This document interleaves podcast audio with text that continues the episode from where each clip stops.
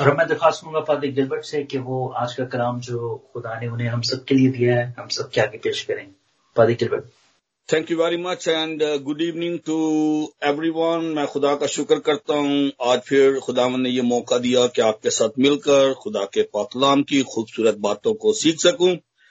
और आज शाम के लिए जो हवाला अभी आपके लिए तलावत किया गया James chapter one first eleven verses तो इसको हम स्टडी के तौर पर आज जो है हम सीखेंगे, ना कि सरमन के तौर पर। और मैं दो तीन बातें ज़रूर चाहता हूँ कि इस खत के हवाला से, इस लेटर के हवाला से भी आपसे की जाए कि ये जो खत है, ये जिस शख्स ने लिखा है, उसका नाम जेम्स है। और जब हम जेम्स के बारे में देखते हैं तो न्यू टेस्टमेंट में चार लोग हैं जिनका नाम जो है जेम्स है और इनके सबके बारे में हमें रेफरेंस मिलते हैं बाइबल में।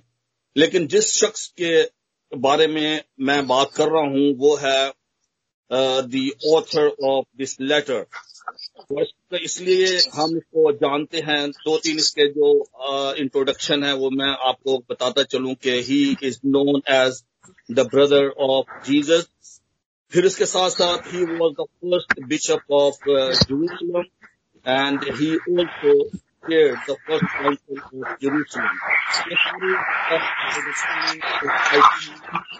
और इसके बावजूद इसकी आप ह्यूमिलिटी देखें कि वो अपने आप को इंट्रोड्यूस करवा रहा है as a servant as a slave of God and Jesus Christ इस लेटर के बारे में एक और बात जो मैं बताना चाहता हूँ क्योंकि ये स्टडी जो है वो हम आ, खुदा की मर्ज़ी हुई तो इसको हम जारी रखेंगे इसको हम मजीद सीखेंगे। This is not a theological letter इसमें बहुत ज़्यादा थियोलॉजी की बातें हमें नहीं मिलेंगी बल्कि दिस इज़ मोर एथिकल ये हमें सिखाता है कि किस तौर से हमें एक कामयाब और एक अच्छी मसीही ज़िंदगी गुजारनी है। और ये जो लेटर है It is address to the twelve tribes of Israel और इसके बारे में जो पहली आयत है जब हम इसको पढ़ते हैं तो इसमें लिखा है James, a servant of God and of the Lord Jesus Christ, to the twelve tribes scattered among the nations. ये उन बारह कबीलों या बनी इसराइल कौम के लोगों को एड्रेस कर रहा है यहाँ पे जेम्स इस लेटर में, जो कि स्कैटर्ड हैं। हम जानते हैं कि जो पहले मसीही थे, वो सारे के सारे ज्यूज थे जो जिन्होंने मसीह को कबूल किया एंड दे बिकेम क्रिश्चियन और हम देखते हैं कि जब उन्होंने अपना मिशन शुरू किया, वहाँ पे काम शुरू किया तो वहाँ पे बड़ी प्रोसिक्यूशन हुई वहाँ पे क्रिश्चियंस की। और उसकी वजह से इन लोगों को तितर बितर होना पड़ा, दूसरे कंट्रीज़ में जाना पड़ा, आसपास की कंट्रीज़ में ये सारे के सारे जाके फैल गए। और वहाँ पे तमाम जो है, जहाँ पहले ही ज्यूज जो है, वो सारे वहाँ पे मौजूद थे। जब ये लोग वहाँ गए तो इन्होंने जो पहले जाकर, सबसे पहले जो प्रीचिंग शुरू की और लोगों को जाके कलाम सुनाना शुरू किया, वो भी जूज ही थे। एज बिशप ऑफ़ जेरूसलम इसके पास बहुत बड़ी रिस्पॉन्सिबिलिटी थी उस वक्त। और जब लोगों के मसाइल इसके पास आते थे और तमाम लोगों की तरफ़ से इसको लेटर्स भी मिलते थे, और उसने ये डिसाइड किया कि वो एक खत जो है वो लिखे और उसने ये खत लिखा ताकि वो उन तमाम लोगों को भेज सके। और जब हम इस लेटर का कॉन्टेक्स्ट देखते हैं कि ये किन हालात में लिखा गया, किन लोगों को लिखा गया, क्यों लिखा गया तो फिर हमारी जो तवज्जो है, वो जो इसकी दूसरी वर्ड्स है the second words speaks about the prosecution लिखा यहाँ पे consider it pure joy my brothers whenever you face trials of many kind because You know that the testing of your faith develops perseverance. Perseverance must finish its work so that you may be mature and complete, not anything जो दूसरी और तीसरी आयत है, जो चौथी आयत है, इसमें जो मजमून है, जिसे आज खास तौर पर हम अपने सामने रखेंगे that is the prosecution of the church और इसके बारे में जेम्स यकूब ये लिखता है कि जब तुम तरह तरह की आजमाइशों में पढ़ो, ये लोग जिनको ये खत लिखा जा रहा है वो हर किस्म की तकलीफों का सामना कर रहे हैं। आज हम बहुत कुछ सुनते हैं, कहते हैं प्रोसिक्यूटेड चर्च के बारे में क्रिश्चियंस के साथ जो प्रोसिक्यूशन हो रही है, सारी दुनिया में हमारे पास न्यूज़ आती है मीडिया बड़ा हेल्पफुल है। लेकिन मैं आपको ये बात आज बताना चाहता हूँ बड़े वसूख से कि जो प्रोसिक्यूशन अर्ली चर्च ने फेस की, आज की प्रोसिक्यूशन उसके मुकाबले में कुछ भी नहीं। जिन लोगों ने मसीह के इस पैगाम को, खुशखबरी के इस पैगाम को लेकर वो निकले, उनके साथ हर किस्म का जुल्म किया गया। और जब वो इस सारे दुखों से, तकलीफों से, परेशानियों से, इस प्रोसिक्यूशन से वो गुजर रहे थे तो उस जमाने में, उस टाइम में जिस चीज़ की उनको बे इंतहा ज़रूरत थी, वो थी कि उनको कोई तसल्ली दे, उनकी कोई हौसला अफजाई करे और इससे खूबसूरत बात मैं नहीं देखता कि यकूब उनको लिखता है कि जब तुम, इसका मतलब ये उसने से इफ़ यू बट ही से वेन यू जब तुम तरह तरह की आजमाइशों में पढ़ो। अब ये जो आजमाइशें हैं, अब इन पे थोड़ी देर के लिए इस वर्ड पे हम गौर करेंगे, क्योंकि लिखा है कि जब तुम यानी कि जो लोग मसीह में आते हैं the followers of Christ will face all kind of trials and temptation in their life ये बात तय है। पहली बात जो यकूब करता है, वो शुरू ही इस बात से अपने खत को करता है कि जब तुम आजमाइशों में पढ़े आजमाइशों में तुम वो पड़े हुए हैं, आज हम इन्हीं आजमाइशों को थोड़ा सा और खुलकर समझने की कोशिश करेंगे कि ये क्या आजमाइशें हैं और किस तौर से यकूब अपने इन भाइयों की, वो इनको कहता है, आए मेरे भाइयों, आए मेरे भाइयों का जो लफ्ज है, आए मेरे बहनों या आए मेरे भाइयों, इसके अंदर एक अपनापन है, इसके अंदर एक प्यार है, एक दिलासा है। जो वो कहता है, आए मेरे भाई उनको क्या क्या एड्रेस करता है तो ये कहता है कि इसको जब तुम आजमाइशों में पढ़ो तो इसको ये जानकर कमाल खुशी की बात समझना कि तुम्हारे ईमान की आजमाइश सब्र पैदा करती है। आज हमारे लिए जो एक लेसन है जो कि उनके लिए था, हमारे लिए भी है, जो लोग आज आजमाइशों से गुजरते हैं, जो ट्रायल्स और टेम्पटेशन से गुजरते हैं, उनके लिए ये एक बड़ी खूबसूरत बात है जो कि आज हम सीखने जा रहे हैं कि किस तरह से ये किसी के लिए खुशी की बात हो सकती है जब उस पे के एक मुसीबतों का एक बहुत बड़ा तूफ़ान आया हो, वो हर किस्म की दुख का सामना कर रहा हो और वो उसको कैसे खुशी की बात समझ सकता है। ये एक भेद है खुदा के पाकलाम का, जिसे आज हम समझने की कोशिश करेंगे कि जब जब हम, हमारा ईमान जो है उसका इम्तहान होता है, जब हम पर तकलीफ़ आते हैं तो हम इसको खुशी की बात क्यों कर समझे? हम इसे खुशी की बात इसलिए समझे क्योंकि हमारी जो आजमाइश है, वो हमारे अंदर सब्र पैदा करती है परसवेरेंस पेशेंस कि हम इनको बर्दाश्त कर सके। और क्योंकि जब हम सबर करते हैं, और सबर सबर का जो फल खूबसूरत है मीठा है कि तुम पूरे कामिल हो जाओ और तुम में किसी चीज़ की कमी बाकी ना रहे। जब तक हमारा ईमान आजमाया नहीं जाता our faith is not tested that faith is faith is not really good enough to save us हमारा आजमाइशों से गुजरना हमारे लिए बेहद ज़रूरी है ताकि हम कामिल बने। We should become mature in our faith हमारा ईमान जो है, वो हमें इस लाइक करता है कि हम इन आजमाइशों पर पूरा उतरे।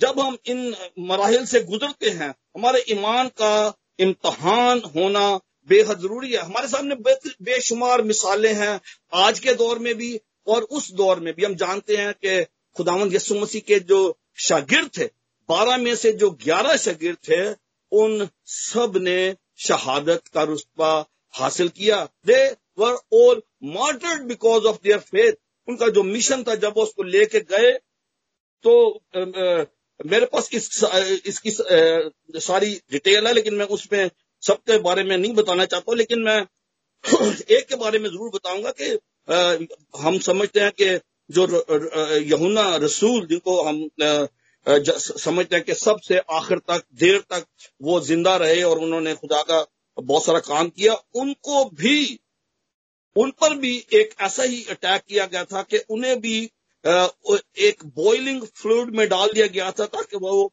उसमें खत्म हो जाए, लेकिन वो उनसे बच गए। लेकिन जो ग्यारह थे, उनको मुख्तलिफ़ तरीकों से मौत के घाट उतारा गया। जो प्रोसिक्यूशन है, वो इब्तदाई कलीसिया से चली आ रही है। और ये प्रोसिक्यूशन जो है ये चलती रहेगी, लेकिन इस प्रोसिक्यूशन से हम जो कि मसीही हैं, जो कि ईमानदार हैं, हमारे लिए क्या सबक है? हम इससे क्या सीखते हैं कि आजमाइश जो है, वो हमें सब्र पैदा करती है। और ये सब्र जो है, वो हमें खुदावन की मर्ज़ी को पूरा करने के लायक बनाता है। बस चाहिए कि तुम कामिल बनो जैसे तुम्हारा आसमानी बाप कामिल हमारा जो अल्टीमेट गोल है ऑब्जेक्टिव है, वो ये है कि हम खुदावन की तरह बने और इसके लिए मुकदस यकूब के नज़दीक मसीह ज़िंदगी जो है वो इतनी आसान नहीं है। एक मसीह के लिए आजमाइशों का सामना करना बेहद ज़रूरी है। अब ये जो आजमाइशें हैं, ये दो तरह की हैं। इनको हम कह सकते हैं कि नेगेटिव और इसका एक पॉजिटिव पहलू भी है। आजमाइश के फौरी जो बात हमारी समझ में आती है कि आजमाइश जो है ना दुनियावी तौर पर जब हम देखते हैं तो हमारे दिल में ऐसी ख्वाहिशात पैदा हो जाती हैं जिनसे हमारी आजमाइश होती है। जैसे हम चोरी कर सकते हैं या हम किसी पे बुरी नज़र डाल सकते हैं या हम कुछ ऐसा आ, काम करना चाहते हैं जिससे कि खुदा के नाम को जो है वो धब्बा लगे। ये शैतान की तरफ़ से है। हमें अबलीस जो है आजमाता है। अबलीस ने यसु मसीह को आजमाया अबलीस ने शागिर्दों को आजमाया और अबलीस जो है वो किसी को भी आजमा सकता है। फिर ये जो, और हम जो आजमाए जाते हैं, हमारी ख्वाहिशात हैं, हमारे अंदर ऐसी डिजायर्स हैं जो कि हमें मजबूर कर देती हैं और वो हमें गुनाह की तरफ़ ले जाता है। हमारे अंदर जो ख्वाहिशात पैदा होती हैं, और फिर पढ़ते हैं यकूब के खत के में फिर ख्वाहिश हमला होकर गुनाह को जन्म देती है, और गुनाह जब बढ़ चुका तो मौत पैदा करता है। गुनाह का जो नतीजा है, वो मौत है। ये वो आजमाइश है जो खुदा की तरफ़ से नहीं होती, बल्कि इंसान अपनी ही ख्वाहिशात में खींच कर और फंस कर आजमाया जाता है। क्योंकि खुदा ना तो बदी से आजमाया जा सकता है, और ना वो किसी को आजमाता है।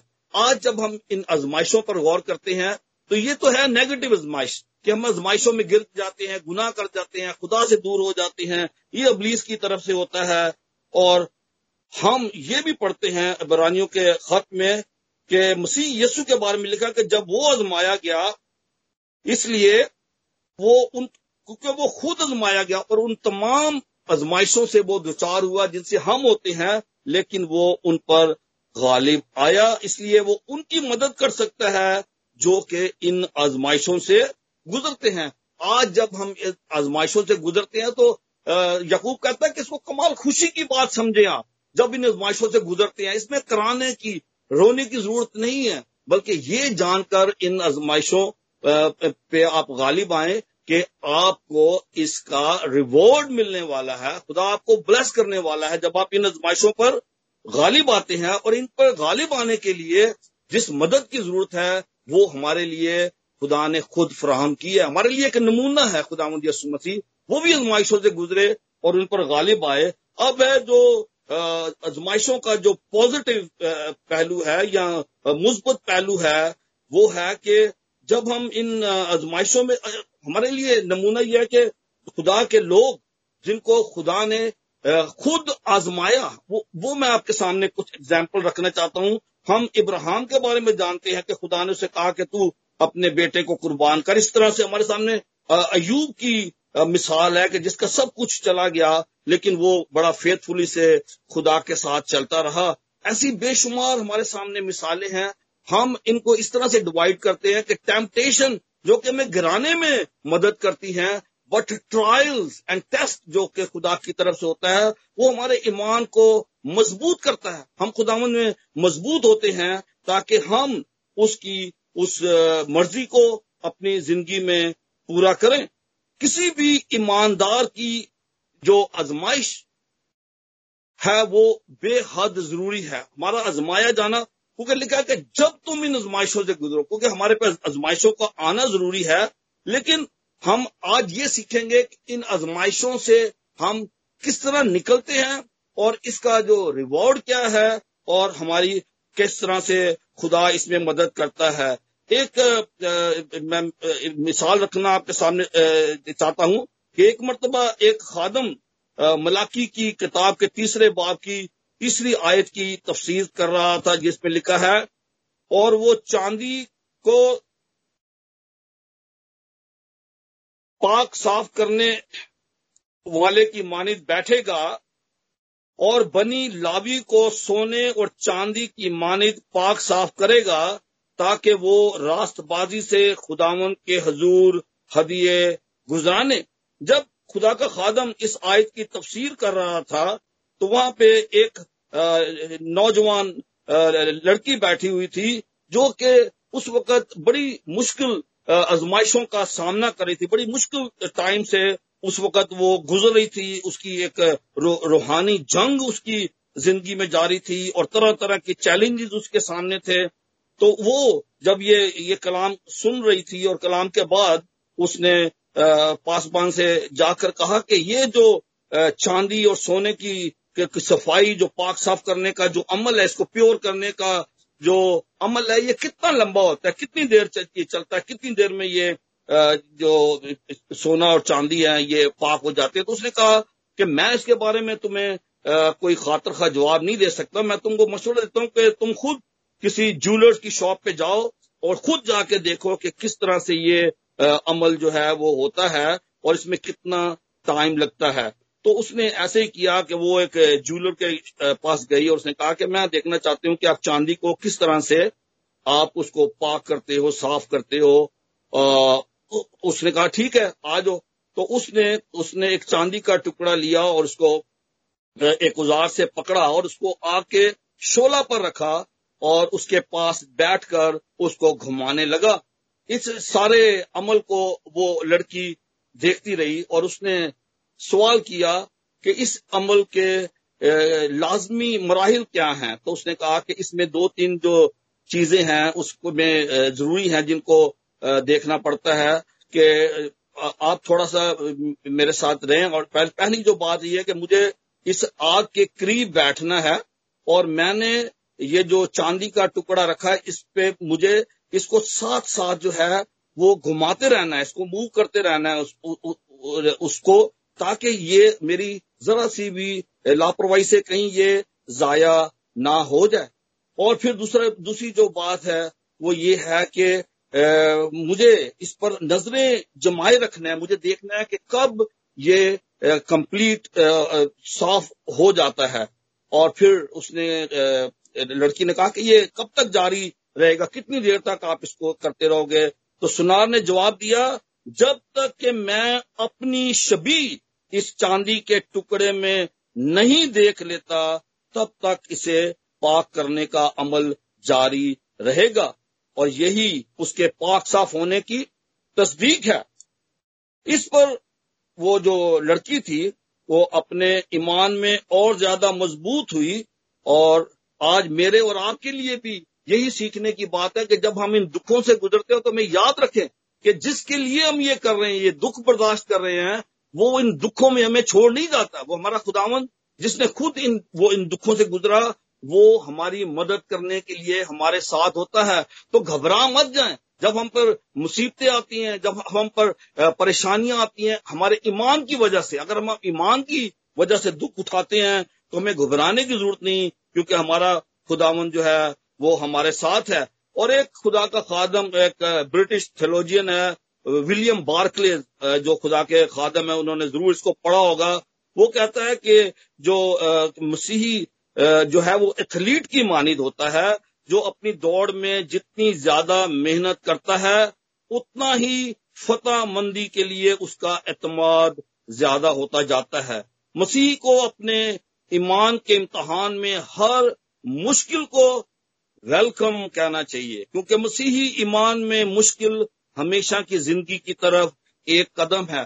तो जो आजमाइशें हैं, उनसे हमें घबराना नहीं है, हमें परेशान नहीं होना, लेकिन याद रखना है कि हमारी आजमाइशों में खुदावन जो है, वो हमें छोड़ेगा नहीं, वो हमारे साथ है, वो हमारी मदद करेगा कि हम किस तरह इनको ओवरकम कर सकते हैं और फिर हमें कामलियत के दर्जे पर जाने के में मदद करेगा। We will become mature in our faith जो मेच्योरिटी है वो बड़ी ज़रूरी है। अगर हम सारी ज़िंदगी क्रिश्चियन रहते हैं लेकिन हम किसी किस्म के ट्रायल्स में नहीं जाते हम कोई रिस्क लेना नहीं चाहते हम कोई ऐसा काम नहीं करते।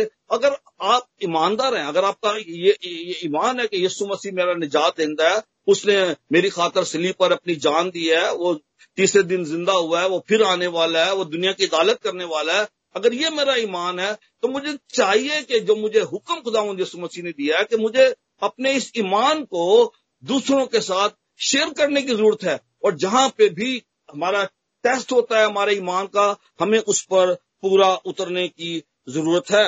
हमारे लिए आज जो चैलेंज है वो ये है कि हम देखें कि हम किस तौर से इनका मुकाबला करते हैं। और जब इन पे आते हैं तो हमें खुशी से इनको कबूल करें, क्योंकि ये हमारी, हमारे लिए हेल्पफुल है।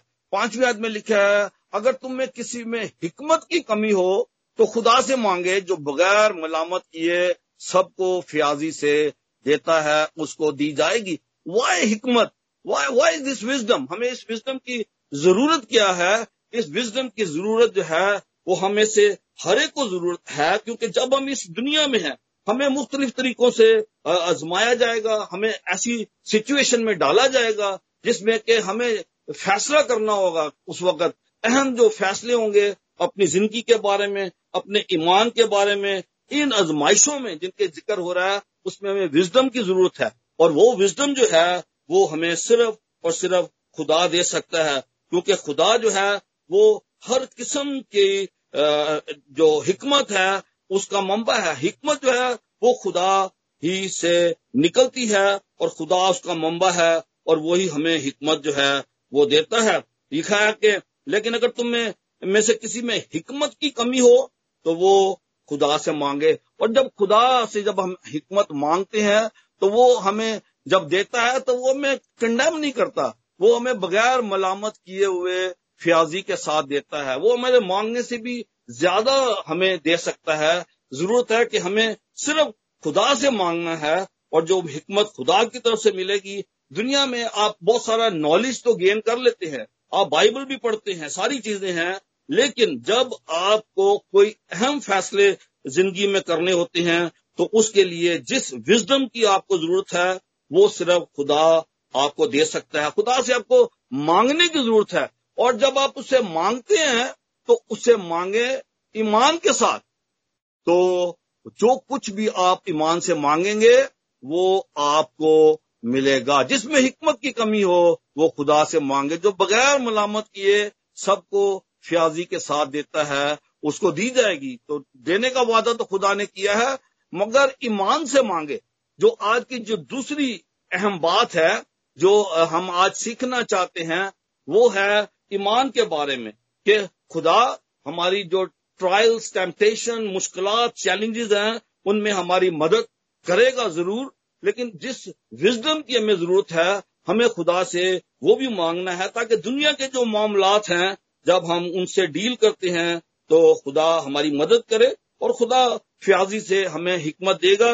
लेकिन उसके लिए शर्त यह है कि जब हम खुदा से मांगे तो ईमान से मांगे। जो दुआ ईमान से मांगी जाएगी, उसका जवाब आएगा। खुदावंद आपको हिकमत देगा और हिकमत के साथ साथ और भी बहुत सारी अपनी बरकत देगा। लेकिन ज़रूरत इस बात की है कि हम उस पर भरोसा करें, सिर्फ़ उसी से मांगे लेकिन अगर हम उसमें शक करते हैं तो शक करने वाला समुन्दर की लहर की मानित है। और जिन लोगों ने, मैं कहता हूँ, हम में से हर एक जो है, वो गर्मियों में ज़रूर सी साइड पे जाते हैं। हम देखते हैं कि किस तरह से जो वेव्स आती हैं और जाती हैं, उनका पता भी नहीं चलता, उनका कोई वजूद नहीं होता। हवा के साथ वो उछलती हैं और चली जाती हैं। ऐसा आदमी ये ना समझे कि मुझे खुदावन से कुछ मिलेगा। वो शख्स दो दिला है और अपनी सब बातों में बेक्याम है। दुआ जो है, वो हमें ईमान से मांगनी है। इसीलिए लिखा है, मत्ती के अंजील के इक्कीसवें बाब की इक्कीसवीं आज में, मैं तुमसे सच कहता हूँ कि अगर ईमान रखो और शक ना करो तो ना सिर्फ़ वही करोगे जो अंजीर के दरख्त के साथ हुआ, बल्कि अगर इस पहाड़ से भी कहोगे कि तू उखड़ जा और समुन्द्र में जा पड़ तो यूँ ही हो जाएगा। और जो कुछ दुआ में ईमान के साथ मांगोगे वो सब तुमको मिलेगा। ईमान जो है वो हम सब के लिए बेहद ज़रूरी है। ईमान का आ, आ, कामिल होना परफेक्ट हम जब क्रिश्चियन है तो we need to be mature Christian जब हम पर ट्रायल्स टेम्पटेशन आजमाइशें आएँगी तो पहली जो बात यकूब आज सिखाता है आ, अपने आ, लोगों को वो ये है और यही हमारे लिए जितना ये कलाम यकूब के जमाने में ज़रूरी था उस वक्त की कलीसिया के लिए, उतना आज हम सब के लिए भी बेहद ज़रूरी है कि हमें इन आजमाइशों में सब्र और तहमल सीखना है ताकि हम पूरे और कामिल बनकर उस हमेशा की ज़िंदगी को हासिल करें, खुदा की मर्ज़ी को पूरा करें, उसके पीछे चलें और कहीं पे भी हम अपने ईमान को खोना दे, क्योंकि हमारा जो ताया हुआ ईमान है, जो our tested faith is like a pure gold हमें अपना जो ईमान है, उसको कभी भी टेस्ट होने से घबराना नहीं चाहिए, भागना नहीं चाहिए, पीछे नहीं हटना चाहिए, बल्कि जब हमारी आजमाइश होती है, हमारे ईमान की आजमाइश होती है तो हमें खुशी से कबूल करना चाहिए। अगर हम दुख उठाएँगे तो उसके साथ हम जलाल भी पाएँगे। हमारी आज जो जो सीखने की हमारे लिए बात है कि ट्रायल्स और टेम्पटेशन तो आएँगे। हमें अपने ईमान में कायम और मज़बूत रहना है ताकि हम उसकी गवाही दिलेरी के साथ दे सकें। और इसमें जो ज़रूरी बात है कि अगर हमें हिकमत की कमी है, हमें विजडम की कमी है तो हमें खुदा से मांगना है, जो कि बगैर मलामत किए हुए हमें देता है। और हमें शक नहीं करना। जो कुछ भी मांगते हैं खुदावन से खुदावन वो देगा, जैसा भी मैंने आपको, आपके सामने पढ़ा मत्ती की इंजील से, और हमें यकीन होना चाहिए कि हमारा खुदावंद हमें इन आजमाइशों में कभी नहीं छोड़ेगा। एक और बात जिसका ज़िक्र जो है, वो मुकदस यकूब जो है, यहाँ पे कहते हैं, वो वो ये है कि अदना भाई अपने आला मर्तबा पर फखर करे। अदना भाई अपने आला मर्तबा पर फखर करे और दौलतमंद अपनी अदना हालत पर इसलिए कि घास के फूल की तरह जाता रहेगा, क्योंकि सूरज निकलते ही सख्त मैं मैं चाहता हूँ कि मैं इसे आपके लिए इंग्लिश में पढ़ूं, ये ज़्यादा हमारे लिए हेल्पफुल होगा the brother in humble circumstances ought to take pride in his high position. But the one who is rich should take pride in his low position because he will pass away like a wild flower. For the sun rises with scorching heat and withers the plant. Its blossom falls and its beauty is destroyed. In the same way, the rich man will fade away even while he goes about his business. यहाँ पे जो मुकदस यकूब है, ये equality की बात करता है। No matter how rich you are how much money you have in your account God doesn't care about that लेकिन खुदा की नज़र में अगर एक ईमानदार जो कि गरीब है, उसकी बुरी हालत है, हमारे सामने एक बड़ी खूबसूरत मिसाल है लाजर और अमीर आदमी की।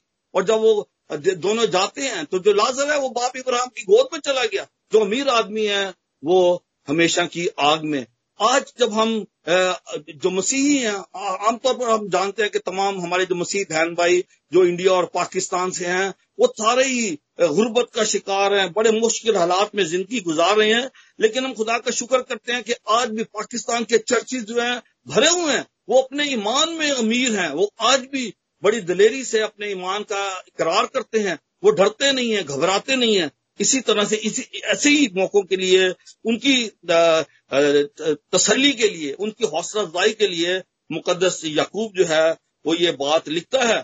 खुदावन शिकस्ता दिलों के नज़दीक है और खस्ता जानों को बचाता है। सादक की मुसीबतें बहुत हैं, लेकिन खुदावंद उसको उन सबसे रिहाई बख्शता है। जबूर चौंतीस की अठारह और उन्नीस आयत में हम पढ़ते हैं कि खुदावंद शिकस्ता दिलों के नज़दीक है, खस्ता जानों को बचाता है।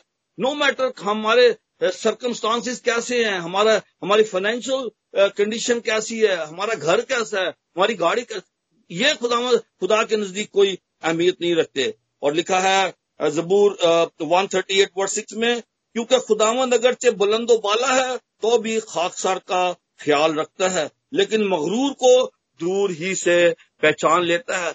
जो मगरूर, जो अमीर लोग हैं, उनमें प्राइड आ जाती है। और प्राइड जो है, वो खुदा कतन पसंद नहीं करता। और आज जब हम इस इस हवाला पर गौर करते हैं, जो फ़र्स्ट अलेवन वर्सेज हमने देखी है, इसमें दो तीन मजामी है, जो पहली चीज़ हम सीखते हैं कि आजमाइशों का आना जो है, बेहद ज़रूरी है। ये कहीं पे बाइबल में प्रॉमिस नहीं किया गया कि अगर आप मसीही हैं या अगर खुदा पर ईमान रखते हैं तो आप पर कोई दुख नहीं आएगा, कोई तकलीफ़ नहीं आएगी, आपकी ज़िंदगी जो है, फूलों की सेज होगी।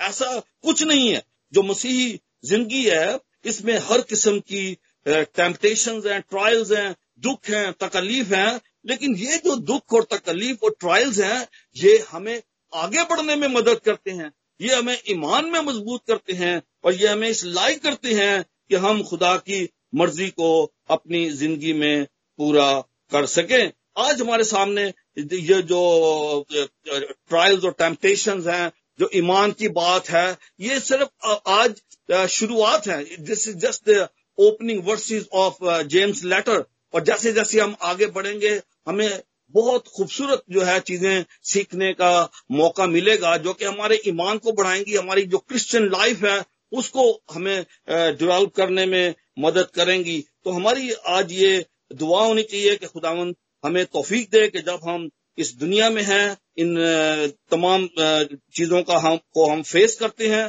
तो हम इसमें फेसफुल रहें। अपने ईमान में मज़बूत रहने की ज़रूरत है। ऐसे ईमानदार जो खुदा की बजाय दौलत पर फख्र करें और दौलत को खुदा की मानत समझने की बजाय उसे अपना बना ले मुकदस यकूब ऐसे ईमानदारों को तंबी करता है कि वो घास के फूल की तरह जाता रहेगा, क्योंकि सूरज निकलते ही सख्त धूप पड़ती और घास को सुखा देती है। ये एक अमीर आदमी की बात है, जो कि खुदा पर नहीं, बल्कि अपनी दौलत पर भरोसा करते हैं। जो अपनी दौलत पर भरोसा करते हैं, उनकी कोई हैसियत नहीं है। हर बशर घास की मानिद है और उसकी सारी रौनक मैदान के फूल की मानित। घास मुरझा जाती है, फूल कमलाता है, क्योंकि खुदावन की हवा उस पर चलती है। यकीनन लोग घास हैं। हाँ घास मुरझा जाती है, फूल कमलाता है, पर हमारे खुदा का कलाम अब तक कायम है। ये साया चालीस बाप, उसकी छह से आठ आय हमारी जो भी आज कंडीशन है, चाहे हम मालदार हैं, चाहे हम गरीब हैं, हम खुदा की नज़र में सब एक हैं जो आपको खुदा ने बरकतें दी हैं, आपके पास माल दौलत है, आप अपने माल दौलत पर कभी भरोसा ना करें, उस पर कोई गरूर ना करें, बल्कि खुदावंत पर भरोसा करें, और हम खुदा का शुक्र करते हैं कि हर किस्म के हालात में हमारा खुदावंत हमारे साथ है, वो कभी हमें ना छोड़ेगा, ना हमें भूलेगा, इसलिए हमें किसी भी चीज़ से घबराने की ज़रूरत नहीं है, बल्कि अपने ईमान पर कायम रहकर उस हमेशा की ज़िंदगी को हासिल करें, जिसे देने का वादा हमारे खुदावंद यसु मसीह ने हम सबसे किया है। खुदावंद मुझे और आपको इस कलाम के वसीले बड़ी बरकत दे। आमीन।